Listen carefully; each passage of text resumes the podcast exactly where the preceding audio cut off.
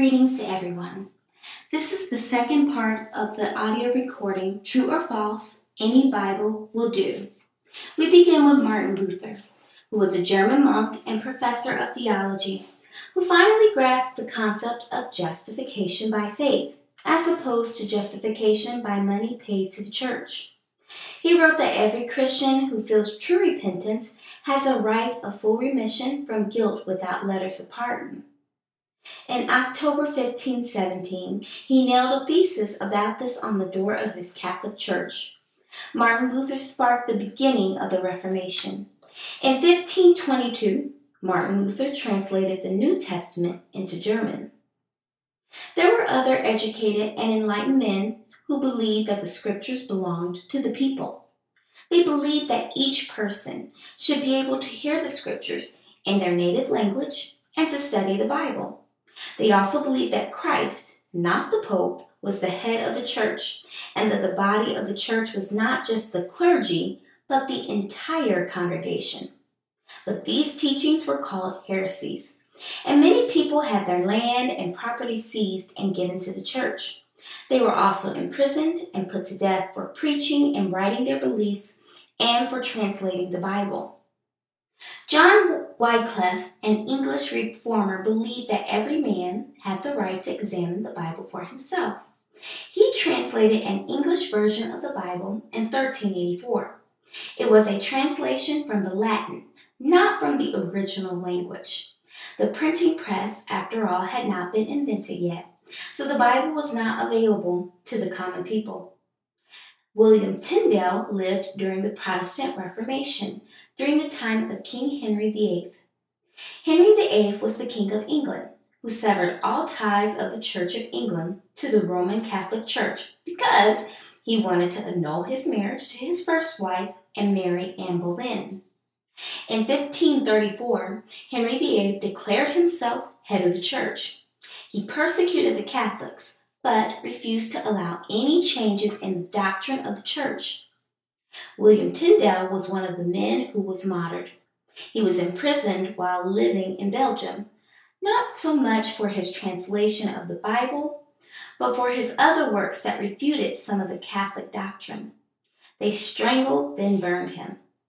During Tyndale's time, the printing press had been invented in Germany, and one of the first books to be produced was the Bible. Miles Coverdale, by permission of King Henry the Eighth, translated the entire Bible, including the Apocrypha, into English on October fourth, fifteen thirty-five. In fifteen thirty-seven, John Rogers, using the pen name of Thomas Matthew, published the Matthew's Bible. It included a concordance, a dictionary, many notes, and criticisms of the Catholic Church. King Henry the Eighth made a decree that the Bible be taught by the curates in English and openly placed in every church. Rogers was another martyr. After the death of King Henry, when his daughter Mary ascended to the throne, who was a staunch Catholic, Rogers was imprisoned and burned at the stake. There were two complete Bibles in English at this time, circulated and read in the churches: the Coverdale Bible and the Matthew's Bible. It was decided for consistency that it would be best to have one translation. The Great Bible was a translation made by Coverdale based on the Matthew's Bible. There were two Bibles that immediately preceded the King James Version of the Bible. One was the Geneva Bible. Many Protestants fled from England in Queen Mary's fanatical reign of terror. Most of the early English translations of the Bibles were burned under Queen Mary's rule. Some of the Protestants went to Geneva, Switzerland, where they produced a new Bible, translation into English. People liked the Geneva Bible. It was small enough to handle, a lot of marginal notes, and interpretation verses. The Geneva Bible was completed by the time of Queen Elizabeth the First. When she reigned, it was able to be circulated in England. It was dedicated to Queen Elizabeth and was cherished by the Puritans. The Geneva Bible was also affordable by the common man. The other Bible was the Bishop's Bible that was translated by the English clergy. They did not like the Geneva Bible because they had not been involved in its translations. King James ascended to the throne after the death of Elizabeth. King James was a Protestant. He believed in the divine right of kings, that the king's right was hereditary, and that the king was responsible to God and not his subjects. He was considered the defender of the faith and head of the state church. He was against the Catholics who believed the Pope was the head of the church. He was also against the Puritans who believed that Christ was the head of the church. On the day that James ascended to the throne, the Puritans presented a list of grievances that they had against the Church of England. A conference was called to hear and determine the Puritans' complaints. The Puritans failed. One thing, however, was accomplished. King James agreed to do a new translation of the Bible because he did not like the Geneva Bible, full of his Puritan ideas and all of its annotations.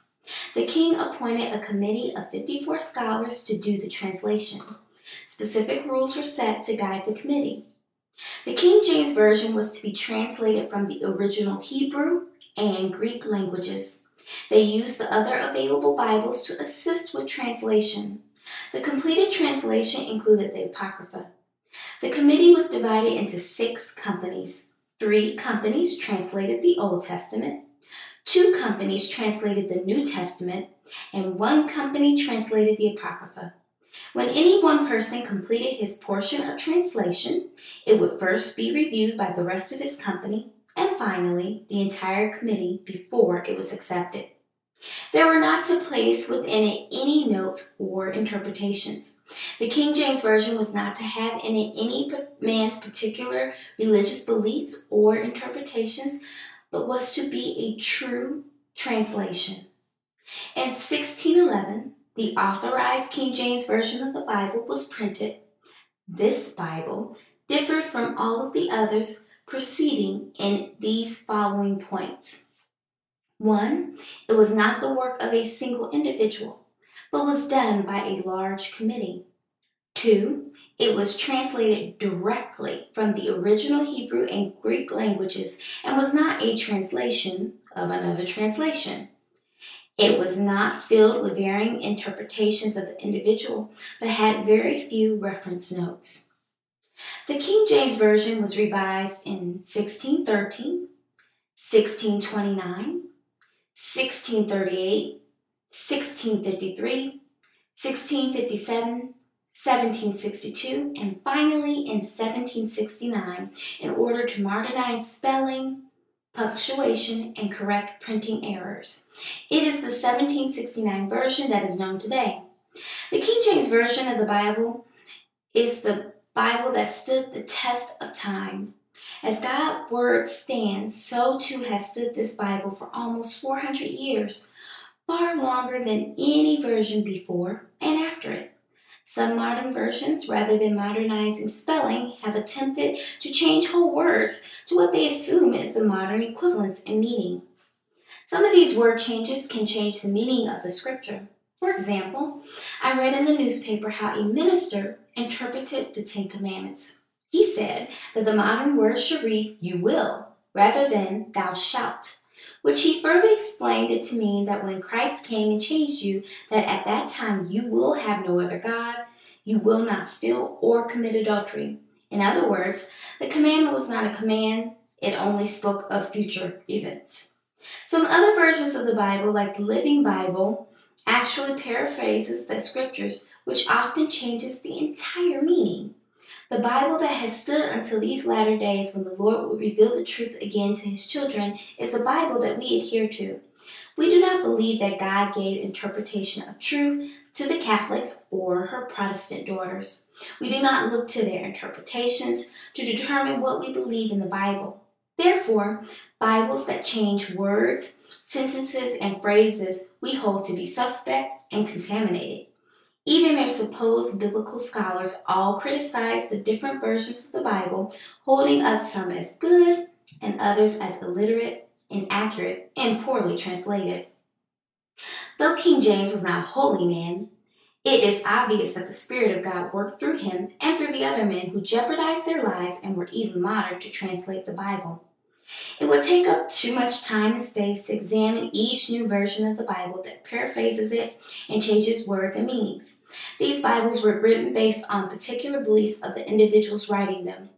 What are modern truths and beliefs is not the same as what is actual truth and belief. For example, there is a Bible that has taken away all gender references to God. God is no longer a he.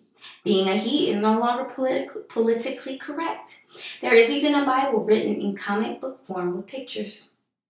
So let us continue in the way that we have been taught and directed. If we don't understand a word, we can easily use a dictionary. If we don't understand a scripture, we must wait upon the Holy Spirit, who enlightens us and who is our teacher and our interpreter. The Bible, meaning the King James Version of the Bible, is such a standard that the things that are clear and easily understood, like the Ten Commandments, need no further translation, and the things that are obscure, like the prophecies, are left to the interpretation of the Holy Spirit. We cannot read the Bible like a common book. The Bible was written through the Spirit and is also understood through the Spirit. Let God be with you all. Amen.